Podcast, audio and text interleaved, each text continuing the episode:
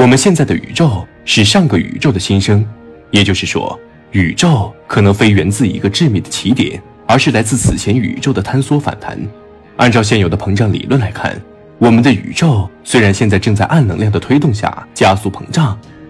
然而这种膨胀并不会无限地进行下去。在过去的一百多年中，无论是提出相对论的爱因斯坦，又或者是具有很大影响力的霍金等科学家，他们都认为在未来我们的宇宙终将会停止膨胀，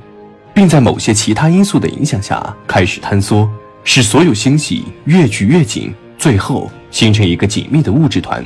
在宇宙不断缩小的过程，物质和生命也在不断的毁灭。当最后宇宙缩小到一个原始状态的起点时，时间和空间又在此刻失去了意义，我们又回到了起点，宇宙进入了一个新的轮回。第三个则是比较科幻一点的多元宇宙理论。多元宇宙理论认为，宇宙并不只有一个，我们目前所认知的宇宙只是这个空间中的一个，在宇宙以外还存在着很多其他的多元宇宙。而我们的宇宙和其他宇宙虽然看似不相通，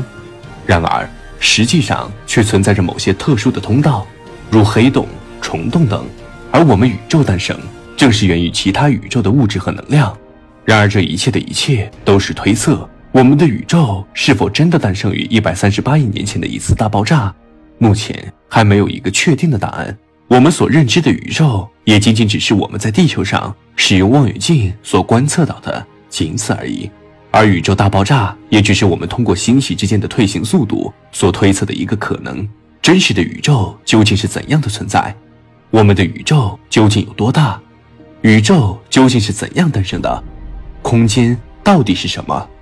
引力是否是因为空间扭曲而造成的？时间是否真的存在？这一切的一切对于我们人类来说都还是一个未解之谜，而想要去探索大爆炸之前的宇宙，对于我们来说更是天方夜谭。或许在那不久的将来，当我们能够走出太阳系时，我们会发现我们现在所认识的宇宙连真实的宇宙的冰山一角都算不上。